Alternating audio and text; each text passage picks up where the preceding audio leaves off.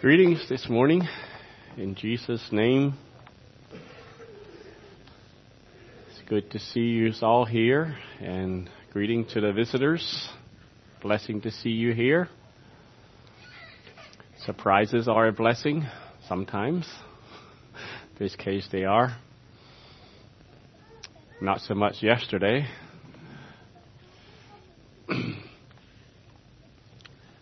so, uh, Thank you, Joshua, for that first message this morning. Without the Lord, we wouldn't have any open doors, and we're glad for that. Before I give you the title this morning, I'm going to ask a question. What in this room right now is eternal. I want you to think, and I want like an answer. What in this room is eternal?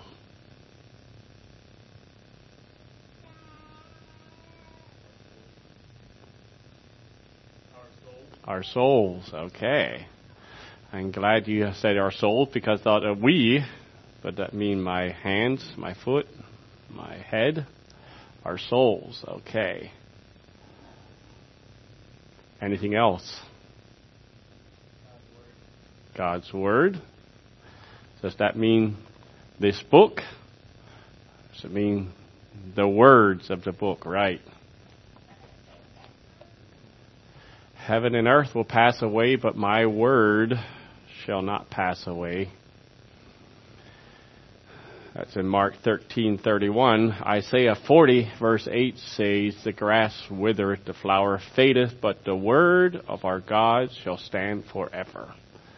So we have our souls that'll be that'll live forever, will be forever. We have the word of God.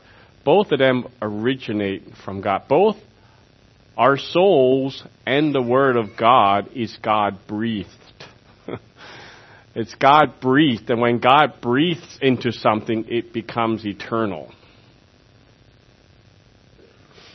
So this morning, I would like to speak about the light of the Word of God. I was asked some time ago whether I would speak on the Word of God, and this morning is the morning. The title is The Light of the Word of God. I heard this story a long time ago. I don't know even where I heard it or who gave it, but I re- never forgot this story. It was about a situation on a mission outpost where they were, there was a mission outpost at the edges of civilization in the jungle.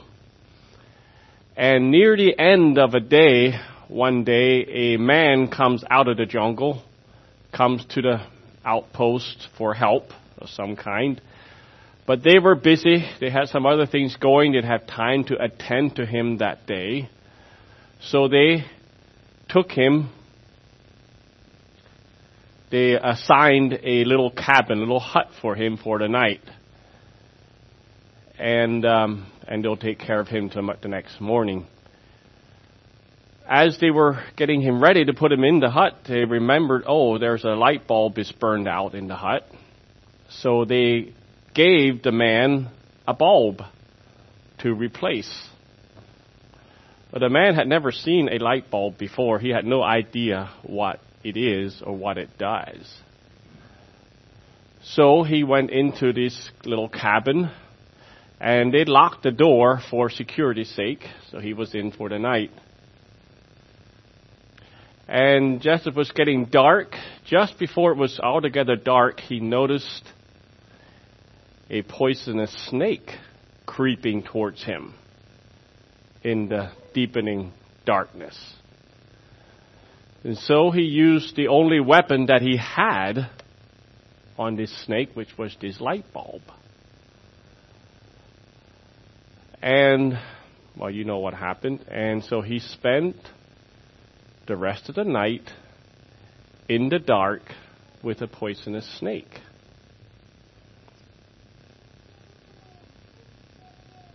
Locked up in a hut in completely complete darkness alone with a snake. And that would actually be the picture of all of mankind if God would have just abandoned Adam and Eve. And they gave in to the devil. They, um, he could have, when they caved in the devil, he, God could have just walked away and he could have just said, okay, if that's what you want, then that's what you have. You, you made your bed, now lie in it. If God had not reached out in reconciliation, if He would not have provided light, we today would be in complete darkness, locked up in a hut for the rest of our eternal life with a poisonous snake. Without God's intervention, our lives would have been intolerable and hopeless. They would have been intolerable now and hopeless for the future.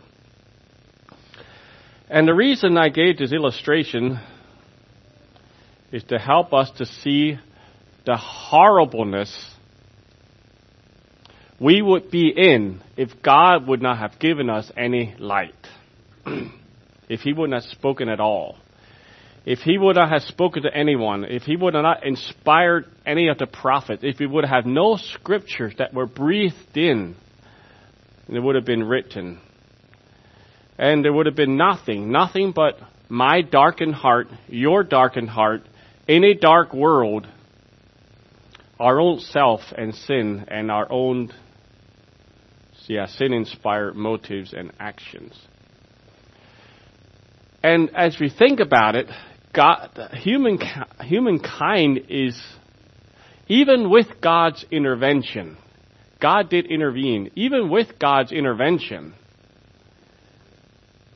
mankind is wicked enough. Just think of Cain. Cain, God intervened with Cain. Cain had Cain was going the wrong direction, and you know God intervened. And Cain still killed his brother. So even with intervention, mankind is wicked. But without any intervention, Abel would have been as wicked as Cain. Just imagine that. And it's a real possibility that humanity would have destroyed itself, bitten by the snake as it was. But God did give us light. And in Psalms 119, 105, some of you can quote it. Thy word is a lamp unto my feet. Thy word is a lamp unto my feet, a light unto my path. Therefore, because of that, we are not left up, locked up in the dark with a poisonous snake forever. So God intervened. He did reach out to Adam and Eve and to their descendants. God spoke to people privately.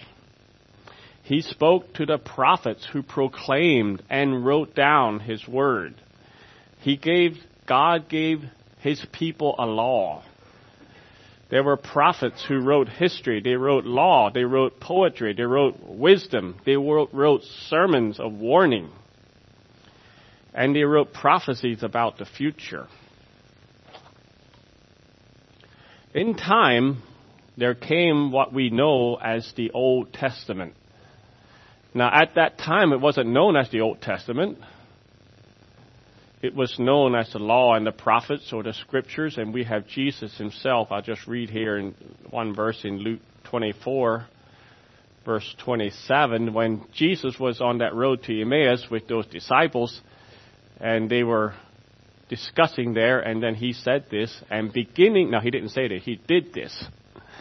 And beginning at Moses and all the prophets, he expounded unto them in all the scriptures the things concerning himself. So that was the Old Testament, and just like there was no World War One until there was World War Two, there was no Old Testament until there was a New Testament. So this was the scriptures, the Moses and the prophets, the scriptures. And Hebrews 1, verses 1 and 2, and this is in the in a paraphrase translation, I think. Long ago, at many times and in many ways, God spoke to our fathers by the prophets, but has in these last days spoken to us by his Son.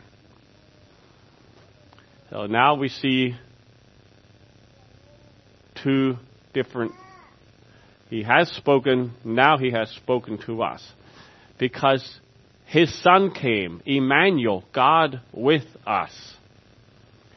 Jesus as the Son of God. But Jesus didn't write any scripture. You know that. Jesus didn't write it. The only incident we have of Jesus writing is when he wrote on the ground when that woman was being accused of being in adultery. He wrote. That's the only incident we have of him writing. It wouldn't be for that, we think, well, could Jesus even write? We're pretty confident he could. But Jesus specifically trained 12 men to establish a people of God based on a new covenant. And so they preached, they established churches, they prayed, they baptized, they taught. They were given this specific promise the evening before Jesus was crucified. And that's in John 16, verses 12 and 13. We'll soon sometime get to our text, but you don't have to turn here. I'll just read a few verses here. Here's the promise that the disciples were given in the upper room there. Jesus said to them, I have yet many things to say unto you, but ye cannot bear them now. Howbeit, when he, the Spirit of truth, is come, he will guide you into all truth. For he shall not speak of himself, but whatever he shall hear, that shall he speak, and he will show you things to come. And I take that verse to mean specifically to the to the disciples as as the apostles as laying the foundation of the church. The Spirit was going to guide them. He was going to tell them even the things that Jesus couldn't teach them at that point and he was going to show them things to come. There was going to, going to have prophecies. And so we have a flurry of new revelation that was eventually written. So everything that we call the New Testament has been written and inspired by God through the Spirit in response to the coming and the work of Jesus Christ. So, in contrast to that dark, that man, that poor man in that dark hut, we have a flood of light. God has provided abundant illumination for mankind. He's done it for thousands of years and we have it today. So for a text, you can turn to Psalms 19 this morning. I was actually looking in a psalm book, and that song that I picked this morning that no one knew is a psalm is a song based on this psalm. There's actually two specific songs that are based on this psalm in our psalm book that we have here. Psalms 19 is a psalm of David and if you're familiar with it, it can be divided into three different, it has three different divisions in it. The first six verses are, is the revelation of God's glory in creation. It's a declaration of the glory of God. And then the next division is verses 7 to 9, which is a um, revelation of God's glory in His Word. And so in those two, you have God's World book, and then you have God's Word book. And then the third division is the God given desire of the person to whom God's glory is revealed and accepted. So we're going to read the first division now. You can follow along here. Psalms 19, The heavens declare the glory of God, and the firmament showeth his handiwork. Day unto day uttereth speech, and night unto night showeth knowledge. There is no speech nor language where their voice is not heard. Their line is gone out through all the earth, and their words to the end of the world. In them hath he sent a tabernacle for the sun, which as a bridegroom coming out of his chamber, and rejoicing as a strong man to run a race. His going forth is from the end of the heaven, and his circuit unto the ends of it, and there is nothing hid from the heat thereof. This is called general revelation. Creation gives undeniable evidence of some powerful and glorious being as being the source of it. David, just think of David as he was out in the hills, and we heard about David again this morning in the children's lesson. David out in the hills, and he's he's he's there from morning till evening. He sees the sun, and then he's there during the night, and he sees the stars. And in that whole thing, he worships God. I don't know if this song was written at that point or not. Probably not, but he had he had a a first row seat of the creation of God. Unlike today, we live in civilization, and most of our, our area here, you can't hardly even see the stars. My children don't know what the Milky Way is. Imagine that. When I was a boy, we could see the Milky Way. Hardly can see it anymore here. But creation, David had a front row seat to it, and so he understood it well. And I, I know, uh, I don't know all the scientific ins and outs. I know that this whole scenario that creation is not eternal, and if it's not eternal, it had to have a beginning, and if it had to have a beginning, it had to have a beginner, and you can make this whole logic. There's, there's, there's no excuse there's no excuse to not believe in a designer. Now, one of the main arguments, I heard this recently, one of an arg, not a main argument, but one of the arguments of an atheist is this. Well, uh, to the Christians, to the Christians specifically. Well, if God, uh, not, not God, if man is the focus, if he's the purpose of why God made creation, why is man such a small part of it? Like he's just a speck of dust on a little planet around a mediocre star in a regular galaxy among trillions of galaxies. And here's this if man is the real focal point, why is he such a small part? Good question, right? What would you say? If he's the, he, if he's the focus of God's creation, he should definitely have a bigger footprint. Well, God actually gives an answer. It's in, Re- in Revelation 4:11, and where the people in heaven, the beings in heaven, are worshiping, and he says, "Thou art worthy, O Lord, to receive glory and honor and power." For thou hast created all things, and for thy pleasure they are and were created. God made everything for himself, not for man. Now it's clearly, clearly, clearly, he made the world to be inhabited. He created the whole world, and then he made man. That is a focal point. But he made the creation as a revelation of himself, of his glory and power. And we have really no idea what's all out there. I, I already seen a graph. We have, you know, we have our vantage point where we can see the heavens. We're talking about the heavens now. You can also go the other way and you can go with a microscope and you can go smaller and smaller and smaller and smaller until you can't go and yet you know there's more there. You can't see it. But because because of our galaxy being uh, so many billions of stars, we can't actually see through it. So whatever's beyond there, we can't see. So what we can see is only a small part of what's actually out there.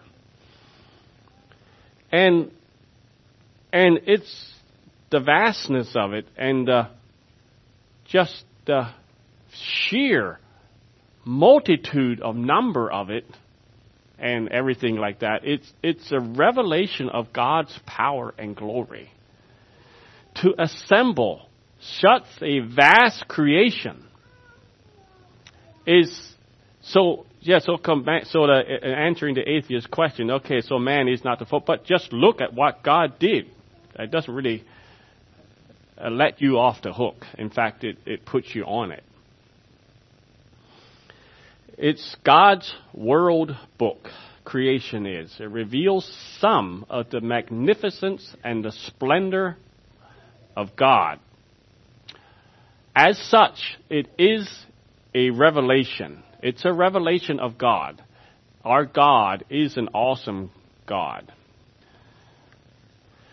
Romans 1, familiar verses here, verses 19 and 20, because that which may be known of God is manifest in them, for God has shown it unto them. Talking about the unbelievers there, the ones who suppress the truth, talking about the atheists and, and others.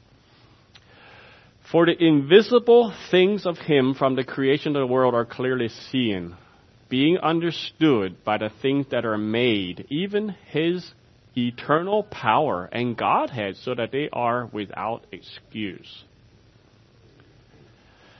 through everything God made, they can, they can clearly see His invisible qualities, His eternal power and divine nature. Creation is enough to cause mankind to be responsible. Every last atheist, every last agnostic, every last person who ignores God, as the Bible says, is without excuse. There is no rationale, there is no philosophical reason to not see God in creation. But, so creation provides enough revelation so that a man is without excuse, but there, the world book, as it's called, is limited though. It's limited in several ways. How is creation revelation limited? Well, it's, it's not full, it's not complete, and it's not perfect. And so, in Psalms 19, we now come to a shift. We have God's the, the revelation through creation. But now we have made a shift because the revelation of creation isn't perfect, it's not complete, and it's not full. So let's read on here. The law of the Lord is perfect, converting the soul. The testimony of the Lord is sure, making wise the simple. The statutes of the Lord are right, rejoicing the heart. The commandment of the Lord is pure, enlightening the eyes. The fear of the Lord is clean, enduring forever. The judgments of the Lord are true and righteous altogether. So now we are not talking about God revealing himself in creation. We're no longer talking about the world book. We're talking about the word book. See, creation is magnificent, but creation will not last forever. But the Word is eternal. See, I want us to know that we are making a huge shift here. As glorious as creation is, we're making a huge shift here. We're making a shift from incomplete to complete, from imperfect to perfect, from insufficient to sufficient, and from temporal to eternal. And so there have been millions and millions of books been written. But God only wrote one book. Millions and millions of books are then revised after they're written. But God's book needs no revision, no updating. We have something here. Okay, so verses 7 to 9, as we're going to go down through here, they are a series of parallel statements. In, in these three verses, we have six titles for scriptures we have six characteristics of Scripture, and then we have six benefits or effects of Scriptures, and we have a single repetition of the source of Scripture, which is of the Lord, of the Lord, of the Lord, so that we don't ever forget that. So let's look at this the, the word book that God has given what he says here in the psalm. So, uh, just to give you a description as far as I went a little bit ahead of myself here, we have the title of the word, we have the characteristics, and we have the benefit and effect. And I'm going to just show it. So, uh, the first verse there, the law, that's the title of the Lord, that's the source, is perfect, that's the characteristics, converting the soul, that's the benefit or the effect. And you can go, the testimony, the title of the Lord, the source, is sure, the characteristics, making wise the simple, the benefit, and so on. That's how that goes. So, the law of the Lord. Law. How many of us jump up and down when we hear the word law? When we receive a law. We are, by nature, I think I can pretty well say that we are by nature rebels. We do not like to be told what to do. We like our autonomy. We like to choose and live out our own dreams. And here comes a law. Would it make a difference if we view the law a little differently. Let's imagine we view the law as an owner's manual. And when you buy anything manufactured, whether it's a simple knife sharpener, or it's uh, your automobile or a complex machinery, it comes with a manual to describe to to uh, for safety and uh, how to use it properly and how to get the most use out of it and how to take care of it and, and the whole the whole the whole scope of things. An owner's manual is given by the manufacturer who has dreamt it up, run through all the difficulty of designing it, assembling it, marketing it, the whole the whole nine yards. He has a vested interest in it and he sent a manual with this piece that you now have. Because he wants you to understand it. Well, we are much more complex than any machine, are we not? So when we get a manual to something that we don't understand and we ignore it, we do it at our own peril.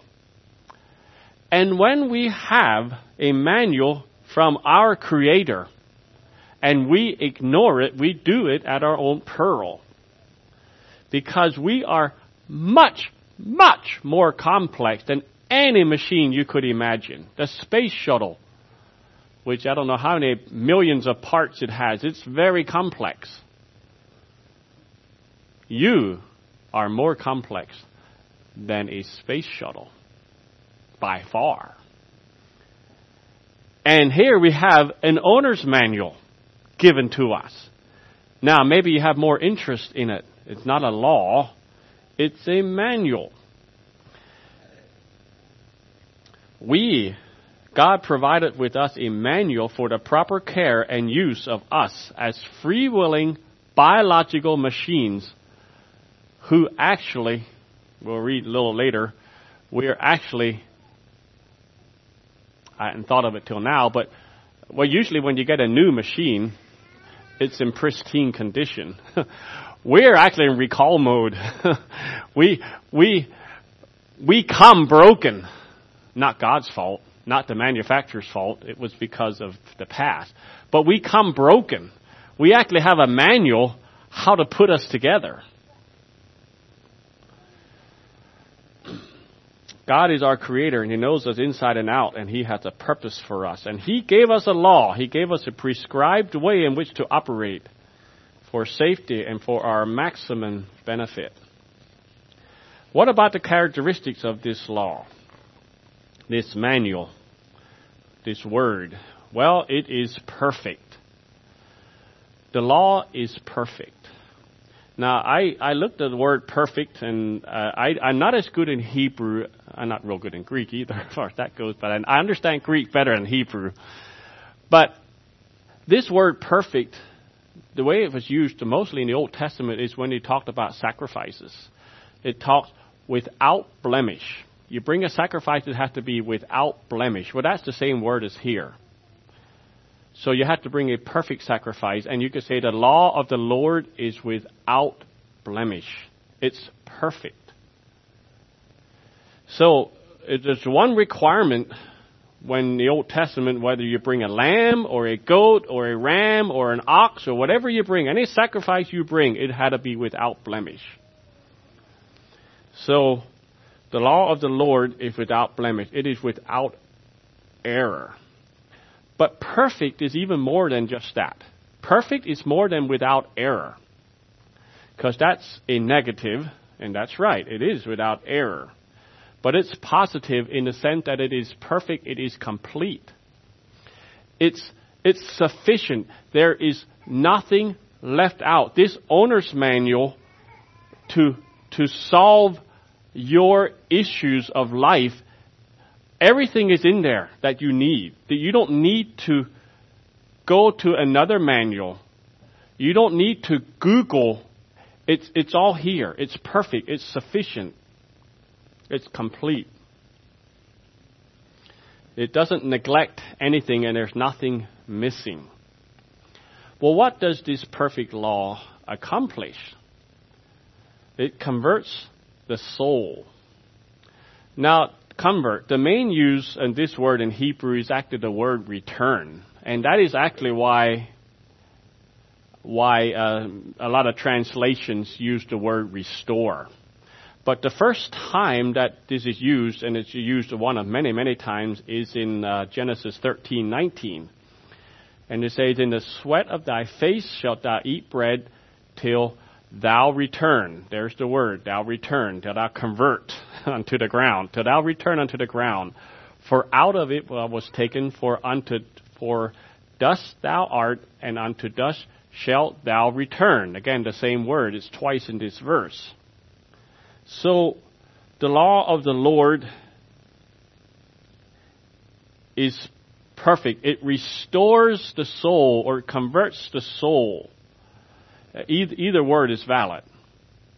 But restore gives a, a, a, it gives a more fuller understanding because, like I said earlier, and I hadn't even thought of this as I was preparing it, that we have an owner's manual how to operate, but we actually have an owner's manual how to get restored. We need to be restored. It's like it's like uh, a it's like a salvage yard where uh, you have this junked cars and and you take a car off that junk heap and you put it into your shop and you restore it. That's actually the picture that we have here, and that's actually what the Word of God does. It restores. It restores the soul. And uh, that actually uh, converts the soul, and that was my next point there. Convert, it means to restore. It's, uh, it's, it's a transformation and it's comprehensive. And then what is converted? Not the body, it's the soul, it's the inner person, the very heart of a person. It's your inner being, your motives, not just your actions, but your very heart. that the Word of God converts and restores. Peter says, We are born again by the Word of God, which abide, lives and abides forever. So, I like nature, and many of you like nature. Some of you like it more than others. We like forests, we like trees, we like lakes, we like waterfalls and wildlife and mountains and flowers, rock formations, some of us. Nature is complementary for the glory of God, but it's the law that is perfect. It's the law that restores the soul. And I remember, uh, I think it was Leonard Martin that was talking to someone already that was on the new agey side, and he says he feels so close to God when he goes to nature. In fact, that's how he communes with God. He goes into nature, and that is his avenue to commune to God. And of course, it was coming into basically earth worship, is really what it was. And Leonard said, Well, could you worship God if you were in a prison cell? many, many Christians have worshiped God in a prison cell. And he hadn't thought of that and he wasn't sure if he could. That's because worshiping nature, God is not in nature, God is in the Word of God. It's the Word of God that converts and restores the soul. Nature is complementary. The testimony, let's go on here. The testimony of the Lord is sure, making wise the simple. So we have another title for God's Word. It's called Testimony. Now, this is not looking at God's Word as a law, not as an owner's manual, but we have God's testimony. A testimony is a declaration of personal truth or something you saw or something you witnessed or it's a person it's it's some it's something I say testimony is something that you give from your own self. In court it's basically something maybe you observed, but if if I give let's just say it this way, it's God giving his testimony of who he is and what he did and why he did it. I made the world because I wanted fellowship with man. I made the redemption because I wanted to bring men back to me. It's a, it's a, the testimony, the Word of God is a disclosure of Himself and His character and His will. Uh, that one song that we didn't sing this morning either, uh, there's two songs, like I said, in, in our psalm book that uh, that is actually based on Psalms 19, and it talks. The one of them talks about creation, but then it says, "But in your word we see yourself in fairer lines," something like that. And so we have God disclosing Himself, giving His testimony. And His testimony, what is the characteristic? Well, it's sure, because God's Word is a perfect reflection of the nature of God. You want to know what God is like and who God is? It's in the Scripture. Now, my testimony today is different. If I would give my testimony today, it would be different than it, than it was when I gave it 10 years ago. It would be different from 20 years ago. And in 10 years from now, my testimony would be different than I would if I give it now because my my perception and my experiences uh, cause me to look at things differently after some time, and so my testimony is not going to stay the same. There's going to be aspects that'll be different, but God's word not going to change. His testimony is sure it doesn't ever need to change because God fully understands everything and He gets it right the first time. Talking about a testimony, I'm thinking of Peter. Remember when Jesus, now, Jesus went up in the mount of, uh, he got transfigured on that mount and Peter was up there. And Peter had an experience. Uh, he never forgot that experience. To see uh, Jesus was veiled in flesh, but then to have that veil taken away and to him to see the divinity of the Lord Jesus was a phenomenal experience. But it's interesting that when Jesus, when Peter later on talks about the Word of God, he talks about that experiences. I think I have it written down here. Yeah, I do have. He talks about that experience when we were with him on the Holy Mount, but then he talks about something else he says, We have also a more sure word of prophecy, whereunto you do well to take heed, as unto a light that shineth in a dark place until the day dawn and the day star arise in your heart. Knowing this first, that no prophecy of the Scripture is of any private interpretation.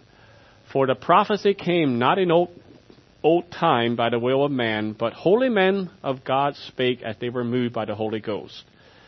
So he's talking about earlier about his experience, but he says there's actually something more sure than experience. We all have experiences. We all have,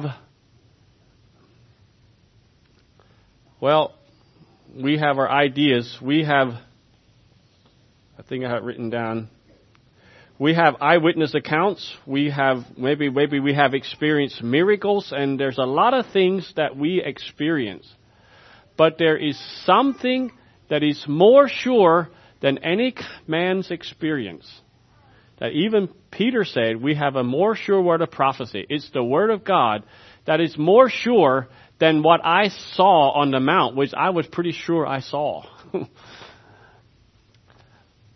But when it push comes to shove, the Word of God will trump any experience, any vision, any dream, any miracle you have. You come back to the more sure Word. Because holy men of God spake as they were moved by the Holy Ghost. So when we have the testimony of the Lord, it's a sure word. It is sure.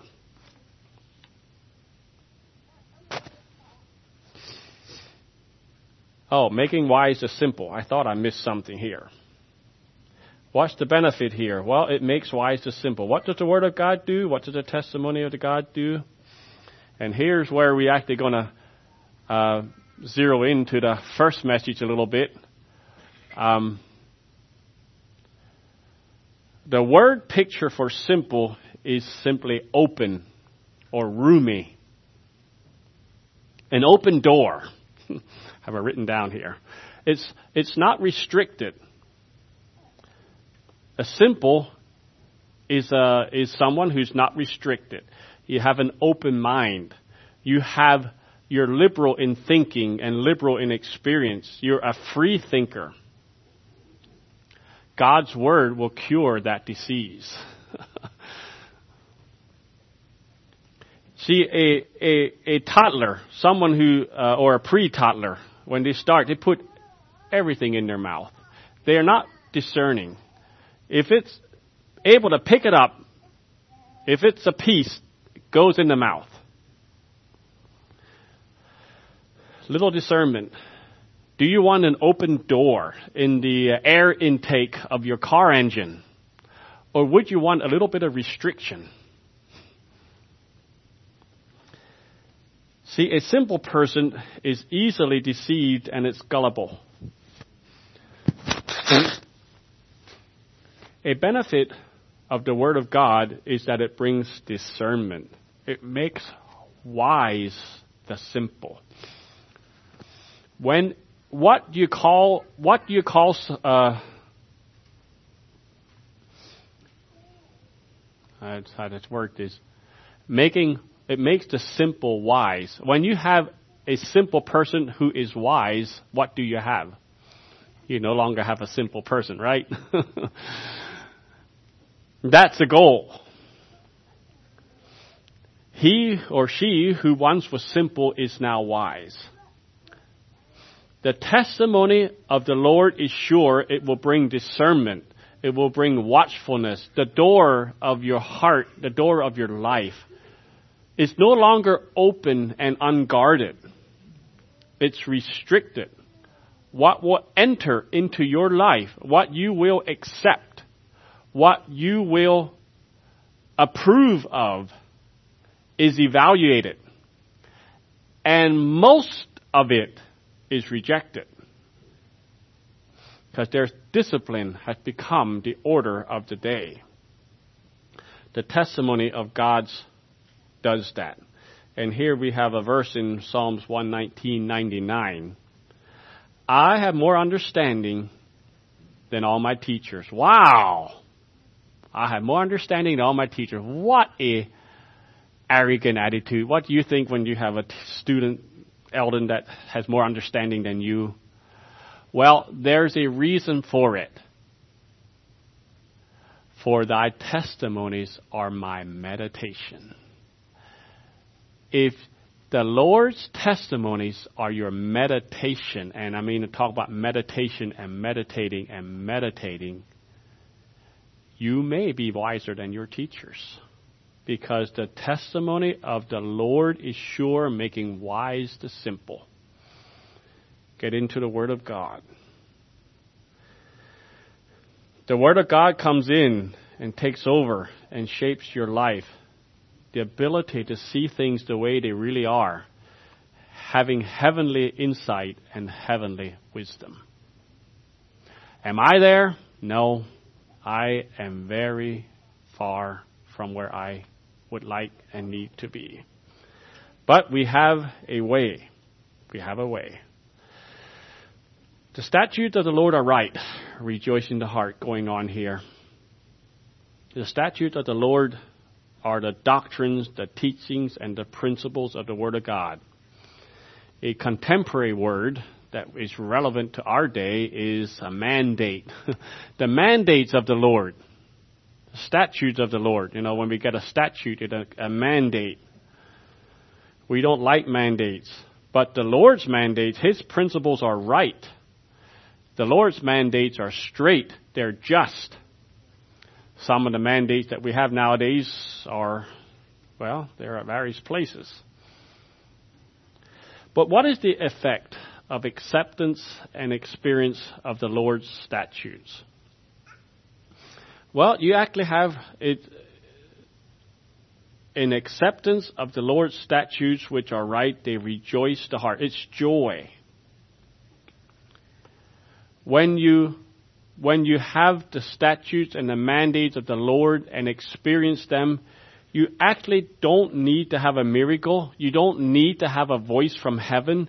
You don't actually need to have a healing or a vision or a dream to have joy. You can maybe have a vision, you can have a dream, you can have a healing. Those are all, those are okay. But to have joy is actually having the Word of God in your heart and the confidence in it, the, the security of it, the the eternalness of it, the rewards of it, and all the things that come with having the Word of God settled in your heart brings joy. Because it's not just the Word of God, it's the Lord of the Word that is with you in that, in that Word. and there's joy. If you actually have confidence and peace in God, in His Word, you will have joy. Self-esteem, self-purpose, self-will, self-fulfillment, and any other self that you can put in there will not bring joy. It's a lie. It's false. It's a deception to think that if I get this next thing, I will be happy. If I would just possess that, or have this relationship, or have this setting, or this experience, then I would be happy. It's a deception. It's not there. But the statutes of the Lord are right. Rejoicing the heart. That's where joy is. The commandments of the Lord, the commandment of the Lord is pure, enlightening the eyes. Going on here. Now, one thing about a commandment, one thing a commandment is not, is a suggestion. the ten suggestions, like they say, eh, tongue in cheek. We have the ten suggestions from God. no. A commandment is not a suggestion. It's not an idea. It's not an optional thing. A commandment means it, well, it's, an, it's authoritative. The Lord makes a propositional truth statement. And it's clear, and it's not subject to change. It's easy to see, it's easy to understand, it's not mysterious with some kind of hidden truth and some kind of secret interpretation. The Lord's commandments are clear. It's it's like someone said, it's an open book test. You can go and look at the answers. you don't have to try to do a test, but you can have the book.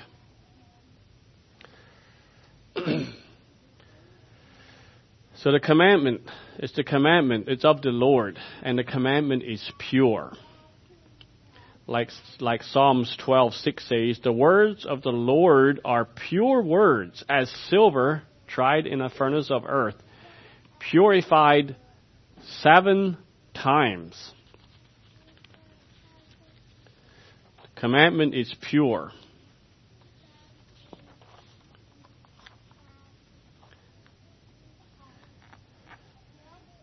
In 2 Corinthians 4, verses 3 and 4, there's a couple verses here. But if our gospel be hid, it is hid to them that are lost, whom the God of this world hath blinded the minds of them which believe not, lest the light of the glorious gospel of Christ, which is the image of God, should shine on them. The reason I read that one is because it's, it, the word is pure, but it also it, it, it enlightens the eyes. So the commandment of the Lord is pure, and as such, as such, and it's accepted. You, you accept the commandment of the Lord, that clear commandment of God. It's not hidden, and it's pure, and you accept it in its purity. It enlightens your eyes. Rather than being darkening or muddled or confused like some of man's laws are, God's laws are not like that.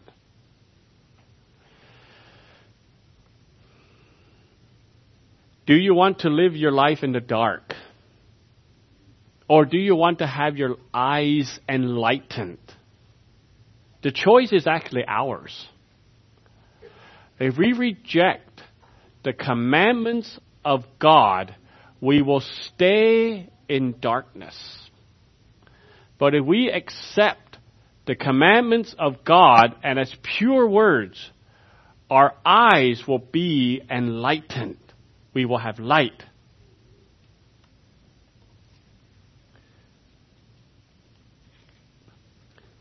The commandment is a light, a lamp and a light to my feet.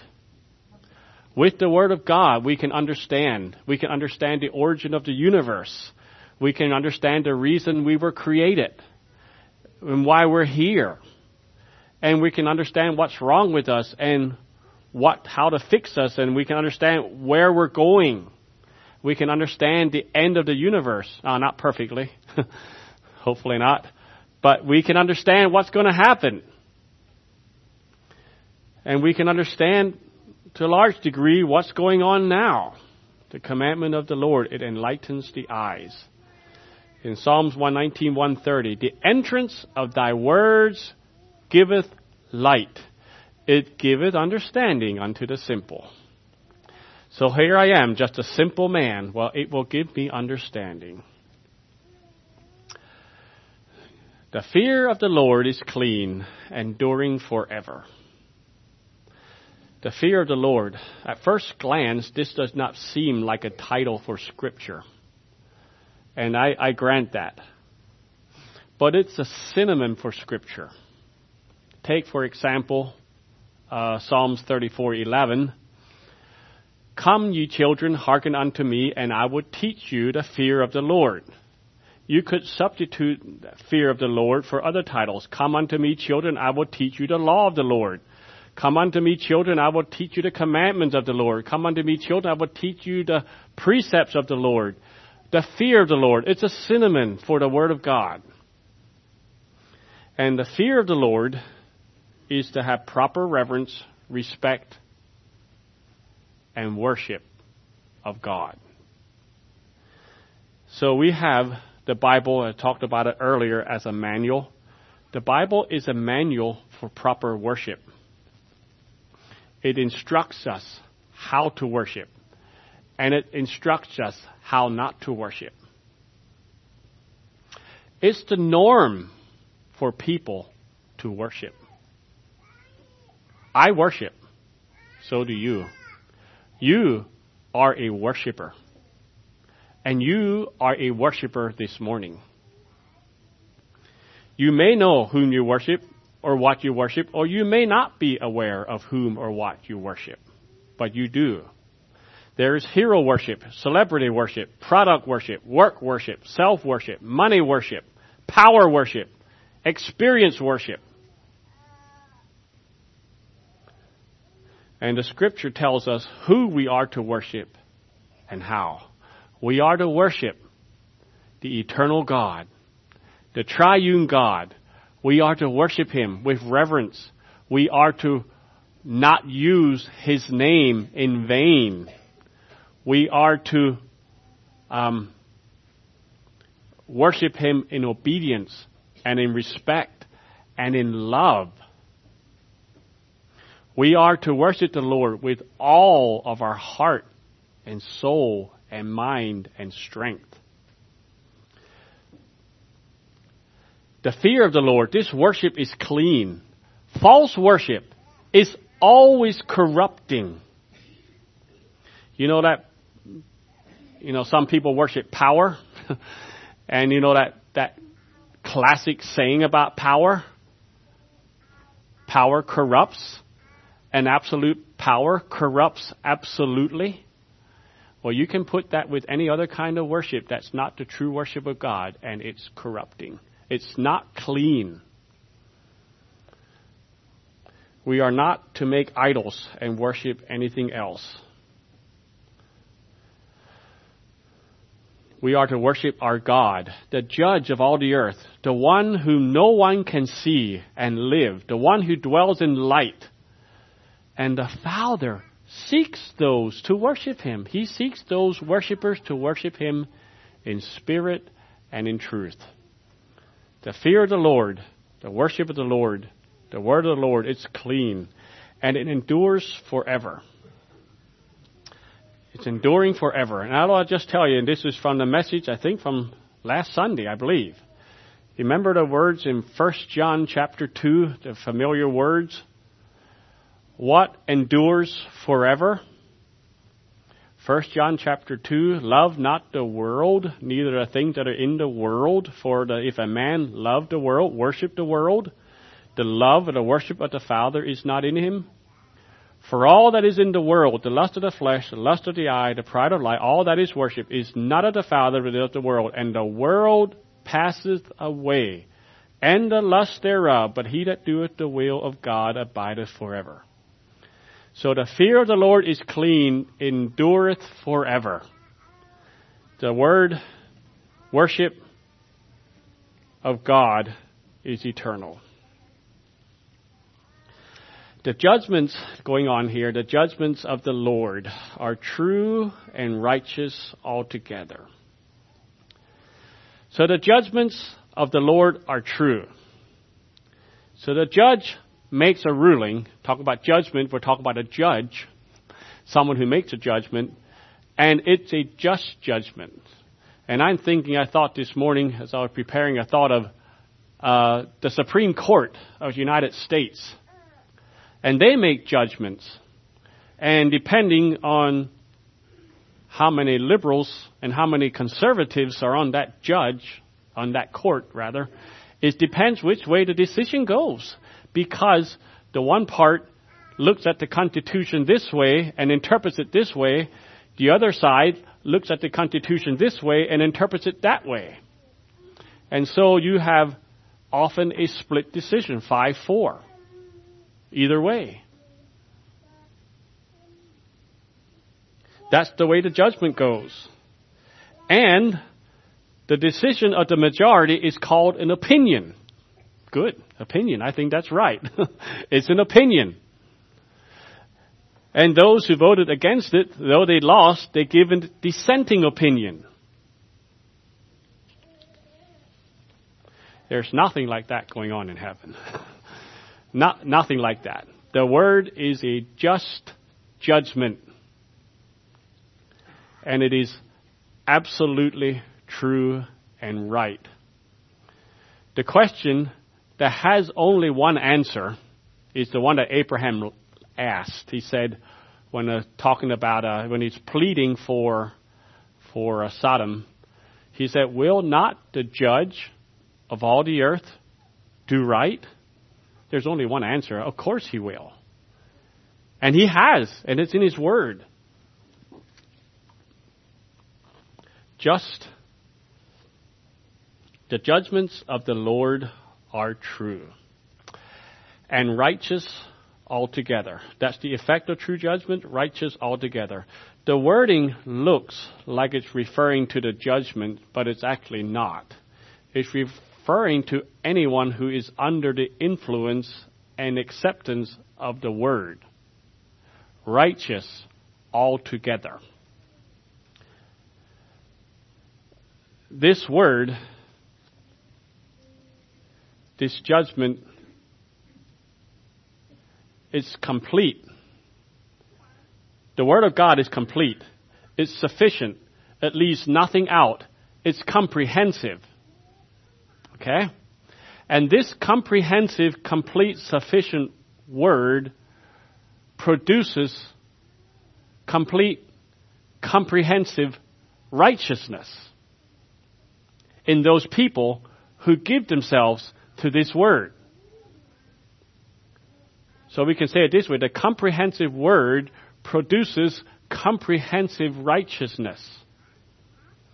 The final and end result of the Word of God in its acceptance is righteousness. You will love and obey and worship God aright. And you will love and treat people aright. There will be a joyful, there will be a faithful, there will be a disciplined, there will be a virtuous and a pure life. There will be a loving for the truth. That is the outcome of someone who accepts this word of God, who accepts it as true and yields himself to it. And actually, to this, the apostle Uh, Paul agrees. We have some very familiar verses in 2 Timothy. We're talking about what the Word of God does and what its effects are, okay? In 2 Timothy chapter 3 verses 15 to 17, and that from a child thou hast known the holy scriptures, which are able to make thee wise unto salvation, through faith which is in Christ Jesus. All scripture is given by inspiration of God and is profitable for doctrine, for reproof, for correction, for instruction in righteousness, that the man of God may be perfect or complete, thoroughly furnished unto every good work. That's what the Word of God does. That's the effect of the Word of God. Perfect, complete, mature thoroughly equipped for all, every good work. A man of God or a woman of God. So, where am I at? Well, I have not arrived. I don't know if you have. But let's keep on going and let's, let's go on with this psalm. Now we're at the division, at the end of the division about the Word, the Word book. The World book of God is magnificent, but the Word book is perfect and it's complete, and it's sufficient and it's eternal. The characteristics of this Word are they're perfect, they're sure, they're right, they're pure, they're clean, and they're true. The benefits of the effects of, the, or benefits or the effects of the word, word is it converts the soul, it makes wise the simple, it rejoices the heart, it enlightens the eyes, it endures forever, it makes one comprehensively righteous. Since that is true, what would be a natural response? In verse 10, more to be desired are they than gold, yea, than much fine gold, sweeter also than honey and the honeycomb. Because of what Scripture is, because of what it does, because of, of its very character, because of where it comes from, Scripture is worth more than a million dollars a million dollars or a million dollar home or a million dollar car or a million dollar business or a million dollar look. And it's better than the sweetest or the richest food. Think of all the pleasure you can get from food. The Word of God is to be desired more than that. If you were in the dark, locked up in a hut, with a poisonous snake, what would you want? Would you want a lot of gold right now? Would you want some delicious dessert? Or would you want light? The Word of God is more to be desired than anything else you could imagine. Light is of a premium value, especially since this light comes from God. It is our most valuable possession. I remember a story. Any of your children still awake? Remember a story that I read, and maybe you read the story too. It's one of the Bible story books given by Aunt, Uncle Arthur's, I think. But there was a rainy day, and the children were bored. They had to stay in the house. And they had one, two, three, four children, I think. And they were all bored and all were getting on each other's nerves. So mom set up a game. She said, okay, said, I want you to find out the most valuable thing in this house. Okay, so they all, children all scattered. And they went at it in different places and and after a while they came back and little little whatever her name is, came back and mom said, what did you bring for me? She said, well, just me. Okay, well, she had to hug her for a while because she was special, but she wasn't thinking about her. Then with the next one there and said, uh, what do you bring? Well, she went up in the attic and found some trinkets, some, wow, I haven't seen that for years. But no, no, that's not what it is. And the other child came with something else. The oldest child was thinking, and was thinking around, walking, what is it that's the most valuable in his house? And walking over to the bookshelf and saw the Bible. And so the oldest child came to the mother and I found this. He said, Yep, that's the most valuable thing in this house. the Word of God is more to be desired than gold, even much gold. And it produces a reward. And it, okay, here, sorry. Moreover, by them, by the word of God, is thy servant warned, and in keeping them there is great reward. Scripture is our greatest treasure. It is also our greatest protector. It warns us of the snake and the danger and the damage and the destruction and the loss and the chaos and the devastation of the snake. It will warn us. That servant is warned and in keeping of them there is great reward. Because it goes into eternity. It's our greatest profit. we think of making investments and think of accrued interest or thinking of value. The Word of God is, is the one who follows it is, is the reward is, is hugely more than anything else that we have here. And I'm skipping over a few things here. Oh yeah, here I should read this one. But his delight is in the law of the Lord, and in his law he meditates day and night. Psalms 1. And here's the reward. And he shall be like a tree planted by the rivers of water that bringeth forth his seed in his season. His leaf also shall not wither, and whatsoever he doeth shall prosper. So in keeping them, there is great reward. You know, we shouldn't there there is rewards to following the word of God now, but we shouldn't look we shouldn't obey God for the rewards we get now. That's not the focus. The focus is on serving God and the eternal rewards, keeping an eye on there. Verse 12, who can understand his errors? Cleanse me from secret faults. So, we had the last one is that the Word of God will warn us. Here we have the Word of God as a purifier. Who can understand his errors? If we compare ourselves with other people, we can always find someone else who's worse than we, and we can, we're always better than somebody, but if we compare ourselves to the Word of God, it, it has a purifying effect. Because the Word of God it's comprehensive. And it produces this comprehensive righteousness as we yield to it. And verse 13, and this is actually a prayer here.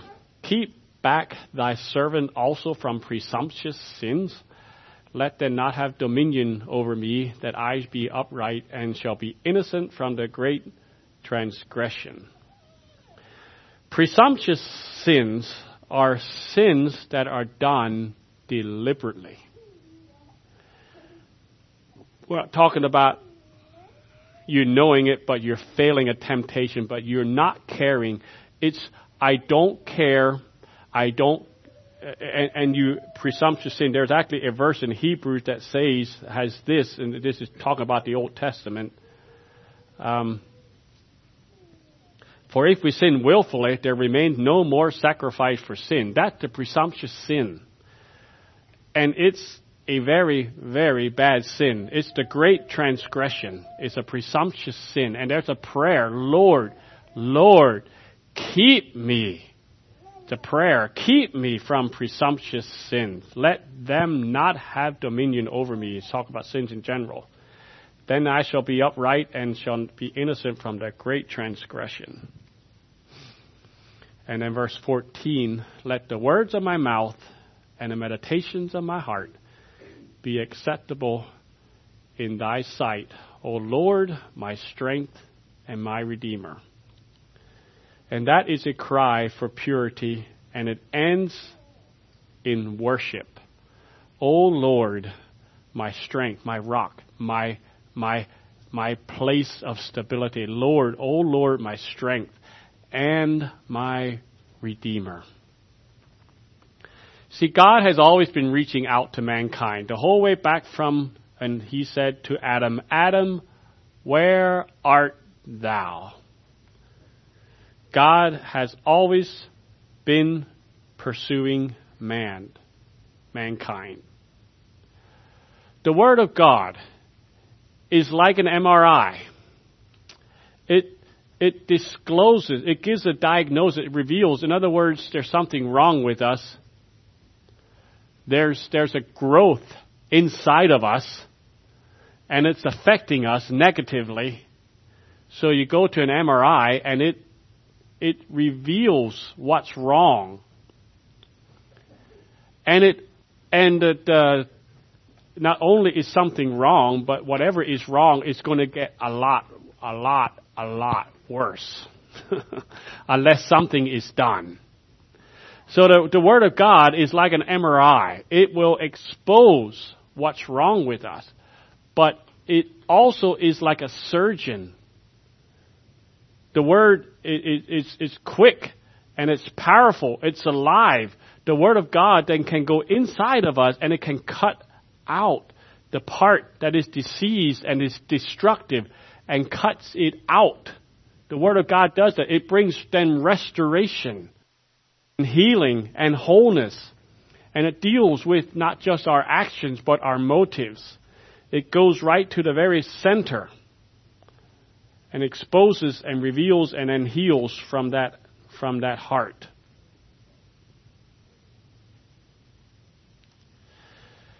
One other, th- one other thing I should uh, mention is the Lord Jesus said in the Sermon on the Mount, He said, But not one jot and not one tittle will pass away of the Word of God until all is fulfilled. What I get from that is God is actually very, very careful with His words. Is He's so careful that there's not one jot, not one tittle that will pass away. God is careful with His word. He, He said what He means, and He means what He said. And we need to believe that He means what He said. Everything that He said. He said, Heaven and earth will pass away, but not my word.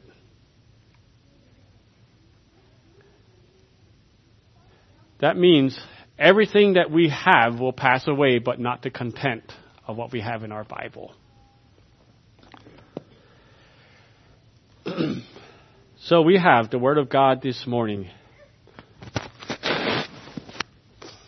I could I could talk, but I won't anymore. I could talk about a few things about the attacks on the Word of God, but I think that's another lesson. I think we have enough this morning that if we take the Word of God this treasure, if we take it seriously, we have the, we have the, the benefits and the effects of the Word of God is very desirable. And I would recommend each one of us to get into this Word. Put the Word of God, and think of everything that you, everything that you have in life. Let the Word of God be number one in your life. I mean, it doesn't mean you spend it the most hours. It does that. But when it comes to priority, the Word of God is what is the answer for us. So why don't we just kneel before the Lord in a little bit of prayer?